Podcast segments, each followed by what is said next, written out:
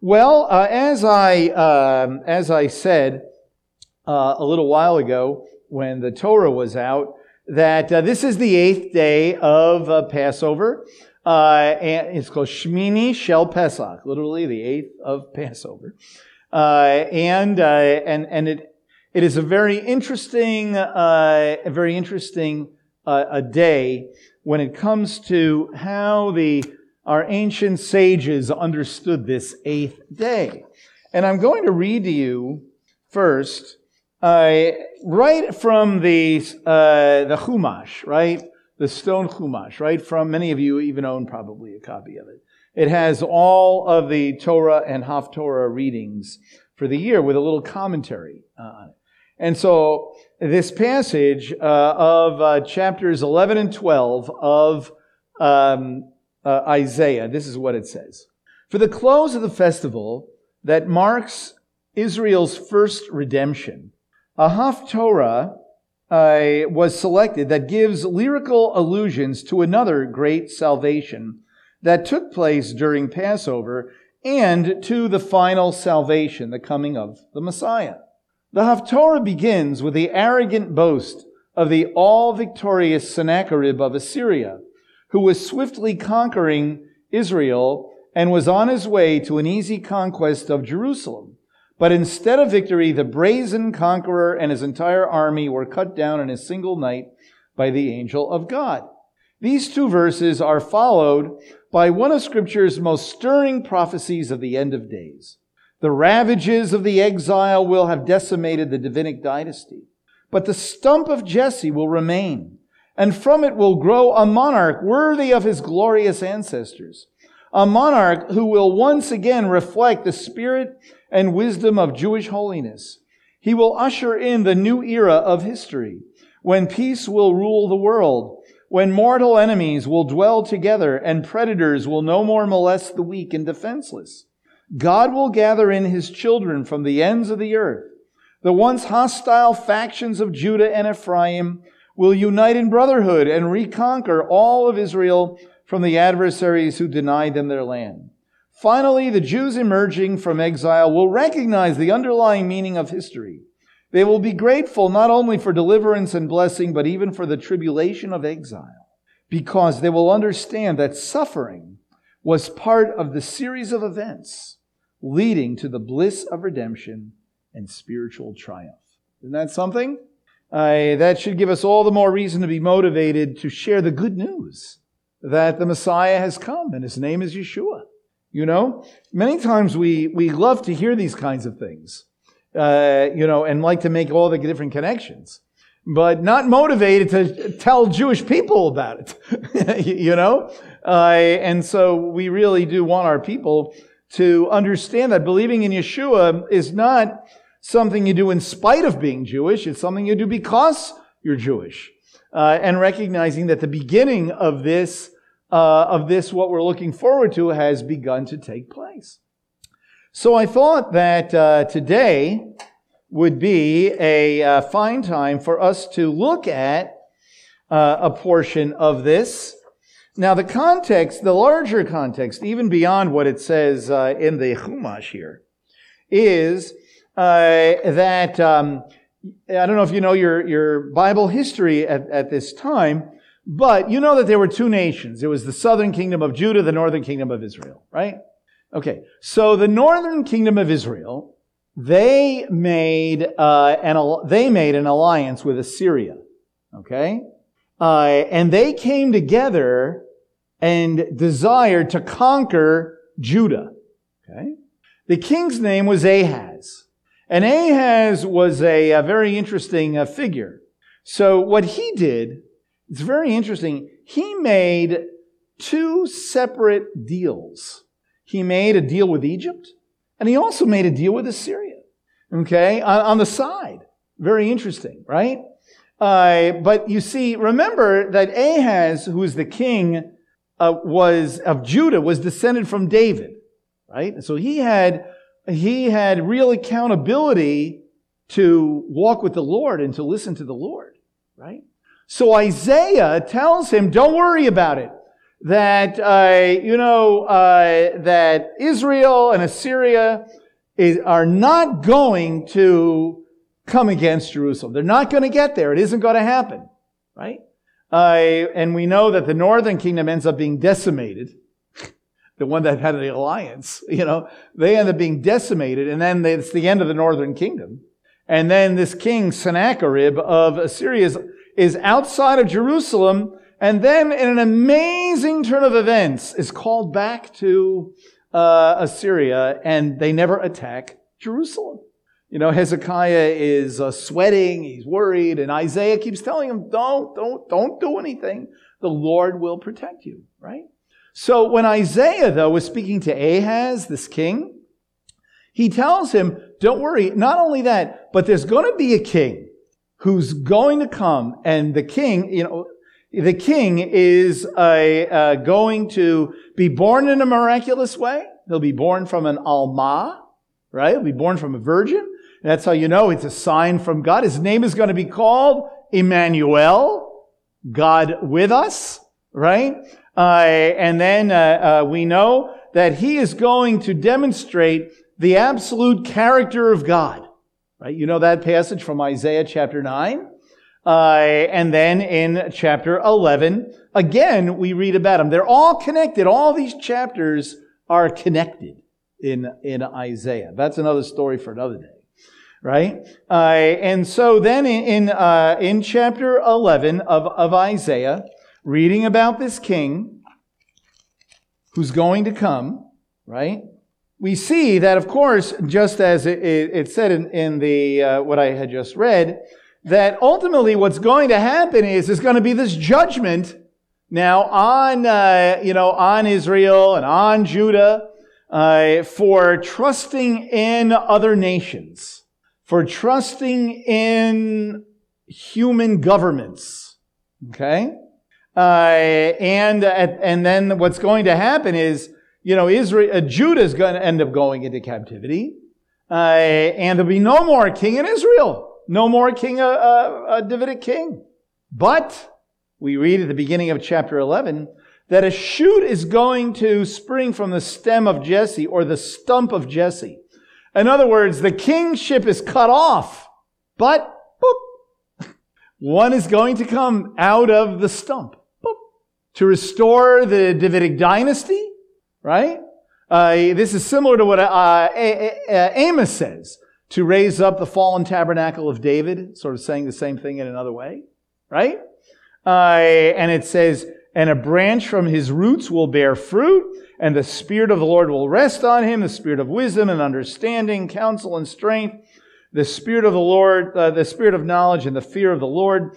Uh, and um, uh, he's going to delight uh, in the fear of the Lord, and he's going to be a perfect king. Every decision will be righteous, just, transparent.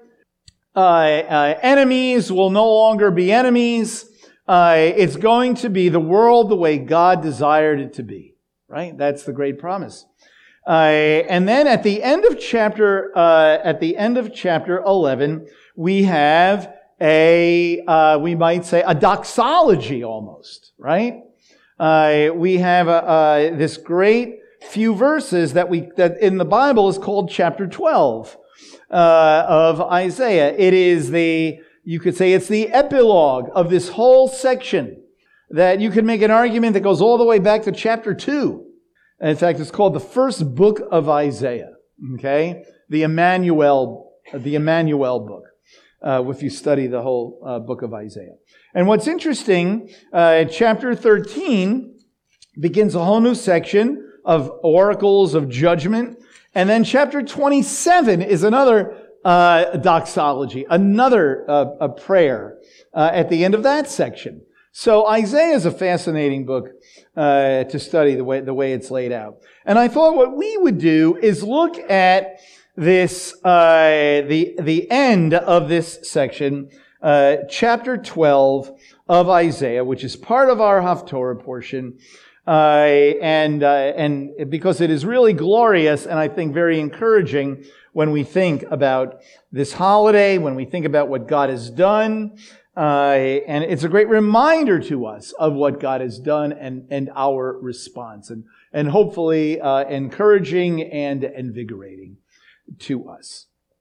Most of us are familiar uh, with it uh, because the second verse uh, of chapter 12 is a song, perhaps the first, one of the very first modern messianic songs that Stuart Dauermann put to music. Okay? Uh, you know it? Behold, God is my salvation. It comes from this chapter. Okay? So uh, let's look at it again. It's only a few verses long. Uh, and, and here are the words. Then you will say on that day, I will give thanks to thee, O Lord, for although thou wast angry with me, thine anger is turned away, and thou dost comfort me. Behold, God is my salvation. I will trust and not be afraid. For the Lord God is my strength and song. He also has become my salvation. Therefore you will joyously draw water from the springs of salvation. In that day you will say, give thanks to the Lord, call on his name, make known his deeds among the peoples, make them remember that his name is exalted. Praise the Lord in song, for he has done excellent things. Let this be known throughout the earth. Cry aloud and shout for joy, O inhabitants of Zion, for great in your midst is the Holy One of Israel. These are great words of deliverance, and in its context, this is what will be said at the end. This is what will be said when Yeshua comes and sits on his throne in Jerusalem, uh, you know, and uh, and serves as the, the king not only of Israel and of the world when the nations come and receive the Torah, uh, the, you know, the word uh, of God, when the wolf lays down with the lamb, when there is absolute deliverance. This is what not only Israel, but the world will say. Uh, and, uh, and of course, because the Messiah has come, uh, while we don't have our complete a redemption yet, we can sing these words with great conviction and with great truth because we have received the first fruits of this. We uh, are those uh, who dwell in the beginning of the world to come, even though we live in this world. Uh, and we need to be challenged to quit being mediocre in our the way we conduct ourselves in life and be recognized and recognize for ourselves what we have received and actually be joyful for the salvation that we have. Okay? Uh, and uh, recognize that it is, uh, that it is really, that it is really true. Okay.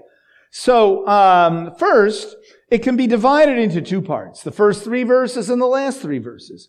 The first three verses uh, are a declaration of what God is, uh, is, a declaration that God is our salvation, uh, and and uh, and uh, living a a robust life in the Lord. The last three verses describe then what we do, what we do having received that robust life uh, in the Messiah. The first three verses are a testimony of deliverance and reconciliation and abundant life. Verses four to six is our response to this, as, as we'll see. Now, first, if you go back to chapter 10, okay? Chapter 10 in verse 24. Of course, I'm tempted to read the entire book of Isaiah, but I won't, okay? All right. So in verse 24, it says, Therefore, thus says the Lord, this is in chapter 10, in verse 24. Therefore, thus says the Lord, uh, the Lord God of hosts, O my people who dwell in Zion, do not fear the Assyrians who strike you with the rod and lift his staff against you the way Egypt did.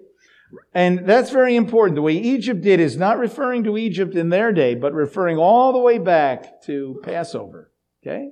The deliverance at Passover. Okay? For in a very little while, uh, my indignation against you will be spent, and my anger will be directed to their destruction. So what that means when he says, my indignation against you will be spent, that means that yes, God is angry at the people. And the reason for their despair and the reason that all these bad things had happened to them and the reason that they were uh, in exile and everything, and uh, to this day, in, in a certain respect, is because of rebellion against God. Okay? Rebellion against uh, God. So we have to remember that, that there was anger here. Uh, okay?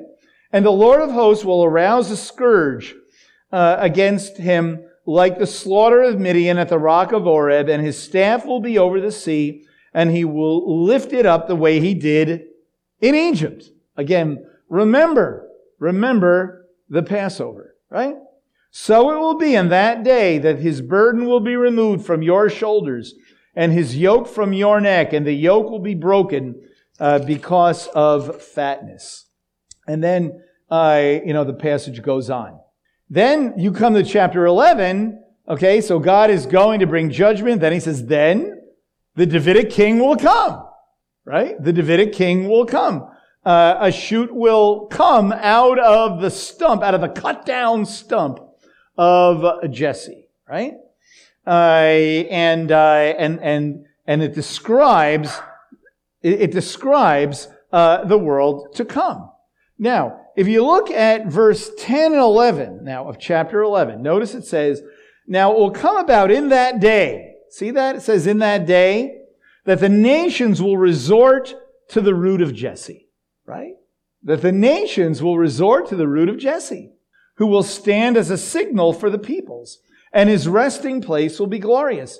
Then in verse 11, then it will happen on that day that the Lord will again recover a second time with his hand the remnant of his people who remain from all these different places.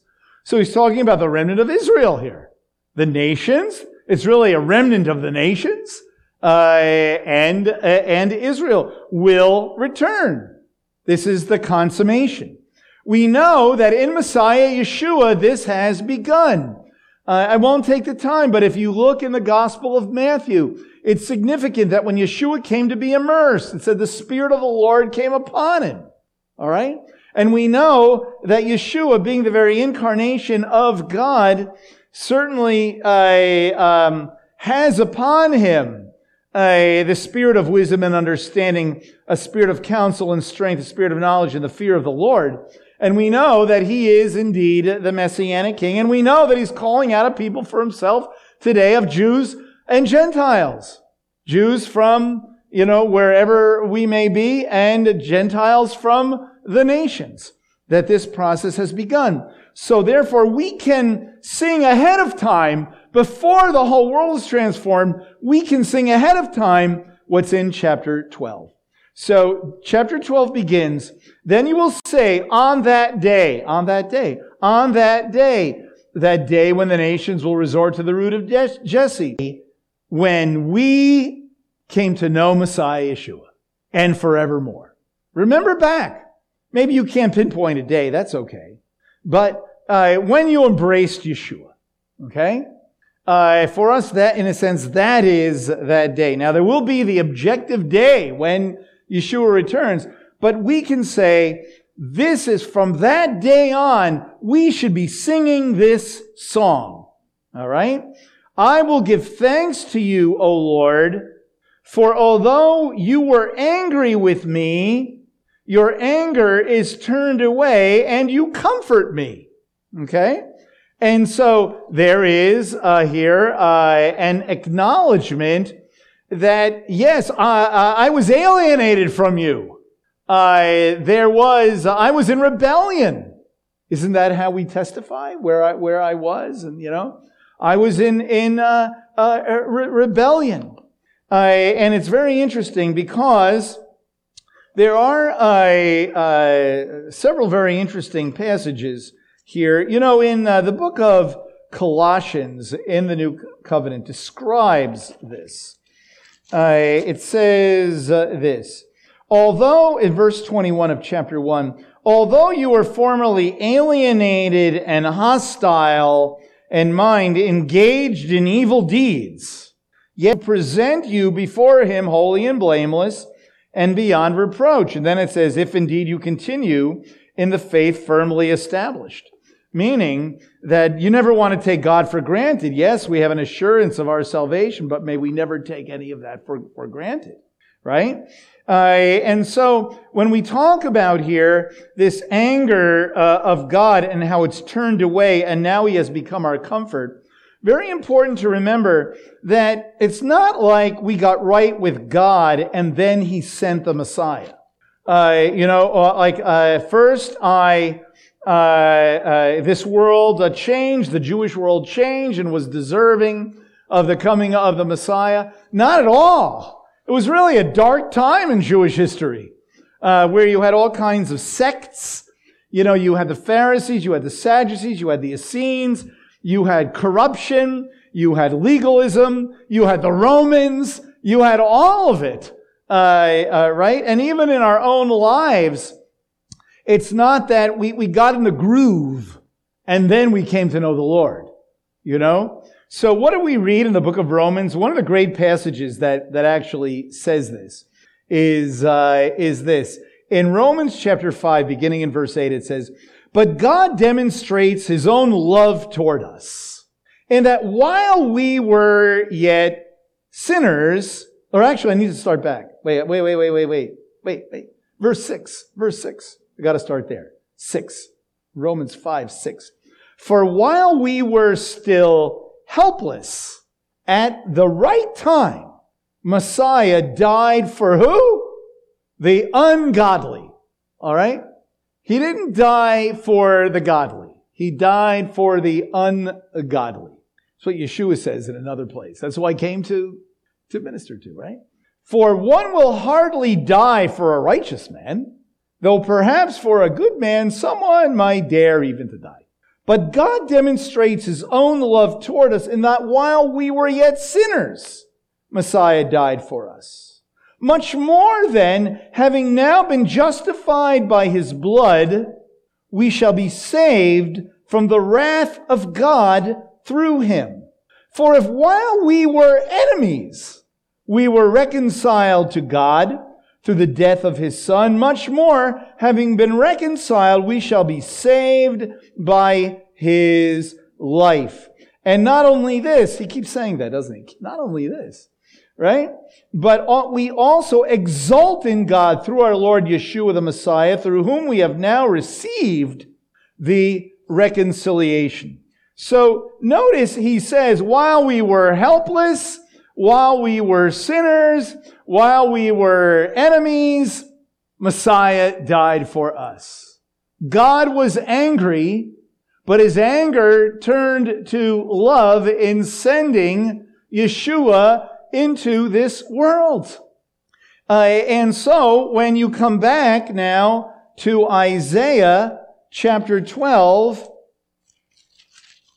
when he says, although you were angry with me. Your anger is turned away and you comfort me. We need to really uh, have those words like embossed on our brain, right? Uh, that this is indeed our testimony.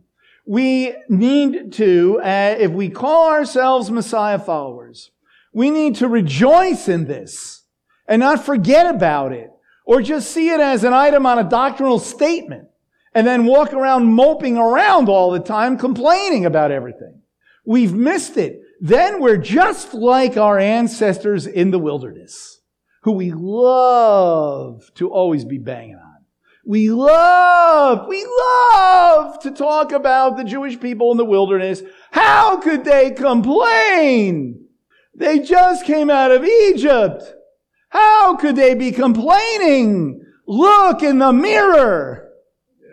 Okay? How can any of us complain even if life has dealt us a hand that is not so good?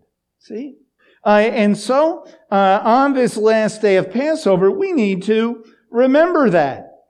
All right. So there's this statement, you know, I will give thanks because you were angry, your anger went away, and you comforted me. Behold, God is my salvation. There's not, it's not me and God is my salvation. It's not I am not my salvation. It is God is my deliverance. Okay? It's not God is my deliverance, but I made it happen. You know, God is my deliverance, but I uh, manipulated the situation so that it would end up the way the way that it did. No. God is my salvation. I will trust and not be afraid. That means I will have confidence. Betach. That word means to have confidence. To have confidence in God. That means I have confidence in you, God, that you will indeed make a way. You will indeed never leave me or forsake me. Now we're in the wilderness. Bad things happen in the wilderness. Bad thing, bad things happened to the Israelites in the wilderness. They were attacking nations.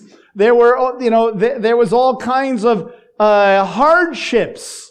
But remember what it says in Deuteronomy chapter 8? It says, God did that so that you would learn to trust Him. That man does not live by bread alone, but by every word that comes out of the mouth of God. It's still true. Okay? Uh, and so life may be difficult, but remember what you've been delivered from. You've been delivered from the bondage of alienation. Alienation means, uh, as I shared in a Bible study this week, we are alienated from birth, really, in four ways, right? We're alienated uh, from God, uh, from uh, ourselves, from other people, uh, and the uh, world, and just the world around us, even like the physical environment, right? Alienation means we're, we're separated from it. We're at odds with, with it, right? And so what Yeshua did is in his death and his resurrection, he reconciled us first and foremost to God, like being plugged into the power source so that we can then begin the process of being and living out functionally in our lives relationships with other people, relationships with the world, and the uh, you, you, know, and, and, other people in the way that God had intended. See, uh, and uh, and so He has begun. Uh, that in us. And so, uh, when he says, I, I, I will trust and not be afraid, I will have confidence in God, and I will not fear enemies. Okay? Now, when you make enemies, because you're like obnoxious or something. You, you, you know, uh, like uh, in the flesh, making enemies, that becomes the consequences of your sins, right? What he's talking about here is don't be afraid of those who come against you because you're Messiah followers, right? Because you represent who God is. Think about Israel, that uh, everything was all about this relationship with God right? Uh, they went into exile because of their relationship with God. Nations hated them because of their relationship with God, and, and so on. And, uh, and, and so very important for us that uh, we live that way, that I will trust and I won't be afraid. I won't be afraid of what this world can shove at me. Uh, I have confidence in God. It doesn't mean that we live on easy street. It doesn't mean everything works out the way we want. But what it means is that our destiny is secure and our, and our walk with God is secure and that we can live an abundant life today in the midst of the craziness and chaos. That you can get through whatever it is you're going through. You can get through it. Okay? For the Lord God is my strength. He is my strength uh, and my uh, and my song. The fruit of trust is strength, durability, right? Durability in the face of life. In other words, you know, durable. Like, wow, I can, you know, I, uh, you know how when you have an appliance that you've moved all over the country with, and it's got maybe a little dents in it and stuff like that, but it still works 30 years later. Still works because I bought a new one. It wouldn't work anymore because nothing's built like it used to be. Right? All right. Okay? So durability. That's what it, we are durable people when our strength is related to our confidence uh, in uh, the deliverance of God. Okay? Uh, very, very, uh, very, very important there. Right? And so we need to meditate on that and we need to come out of Passover and, and engage in our 50 days, you know, uh, of counting the Omer, being restored and renewed in this. And then, it, of course, it says, and he has become my salvation. It's something that God is. It's not just something he did. He is my deliverance. I live in that deliverance. I walk in that deliverance, regardless of what happens, right? And I live, therefore, in the wisdom of God. When I live in the wisdom of God, when I live in that deliverance, I will make choices commensurate with the orderly way of life that God gave us at the beginning. To make right choices, to take, uh, you know, uh, advantage of the right kinds of helps and opportunities in life to walk with God. Okay? And then we read, therefore, you will joyfully draw water from the springs of salvation. Now, so remember, Isaiah is saying this. So in verse one at the beginning, he says, you'll say, and then what we just, what we just read. Now Isaiah comes back again in verse three, and he says, therefore, you will joyously draw water from the wells of salvation. That's a very interesting, uh, you know, a very interesting uh, uh, statement. The wells of salvation. Think of it this way when, when the Israelites came out of Egypt, right, and they sang that great song, which by the way, uh, Isaiah chapter 12 is an echo of. It's an, you know, in Exodus 15, it says, behold, God is my salvation. He's my strength and my song. Right? And now it's repeated in Isaiah chapter 12. You know, when, when the Jewish people came out of, came out of the parting of the waters, they sang the song. It says they believed in the Lord and they sang unto him. Uh, it's in Psalm 106. They believed in the Lord and they sang unto him. They sang that great song. And we know what happens right, it's still, even in the same chapter, in chapter 15, right after they're done singing the song, right after they're done, we're thirsty, right? We're thirsty and the waters are bitter, right? Mara. That's where we get the word maror from, by the way, right? The waters are bitter. And then the waters become sweet. God does a miracle, right? And the waters become sweet. And then it says, right after that, they go somewhere. In uh, Exodus 15, at the very end of the chapter, we read here in verse 27, just verse 27. They came to Elim, where there were 12 springs of water and 70 date palms, and they camped there besides the water. So God gave them sweet water to drink and brought them to like an oasis. Brought them to a place where there were 12 springs of water, perhaps representing the 12 tribes of Israel, uh, what have you, but springs of water. And isn't it interesting that it says in chapter 12, uh, therefore you will joyously draw water from the springs of salvation. It doesn't say lakes of salvation or just water of life, but it says springs of salvation. Perhaps this is an echo of Israel coming out of Egypt and then having a difficult time, even being delivered, but God gives them sweet water to drink and, and an oasis uh, uh, to be at. And, uh, and of course, when we think about, uh, when we think about this, uh, we think about the living waters uh, that we read about in the Brit Chadashah. In John chapter 4, Yeshua says, I give you, what did he say to the Samaritan woman? I give you living water to drink. You'll never be thirsty again. There'll be an abundance. There'll be fulfillment. Uh, there will be joy, peace, regardless of life's uh, circumstances. And then, of course, at Sukkot, uh, if anyone is thirsty, let him come to me and drink. Right? and out of his, and out of his innermost being shall flow rivers of Mayim Chaim, of living water, living water.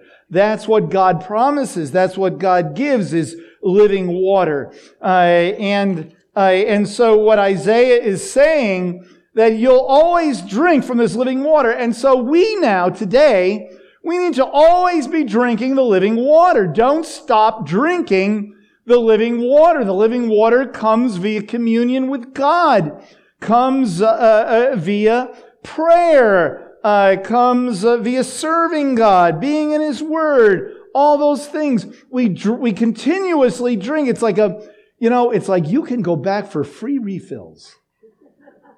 Okay? That uh, it never ends. It never ends. And if we really have been delivered, and uh, if we know that God's anger is turned away, and we know that while we were still helpless and sinners and enemies, uh, He gave us life, if we really uh, have confidence in Him, and we are not afraid, and He really is our strength, we will joyously continue to drink, even when life is turned upside down. We'll keep drinking those waters, drinking those waters. And when we drink those waters, that's, that is what it means to be that, to have that robust life. When, and you know people like this. Some of you are people like this. That no matter what, I'm like, yes!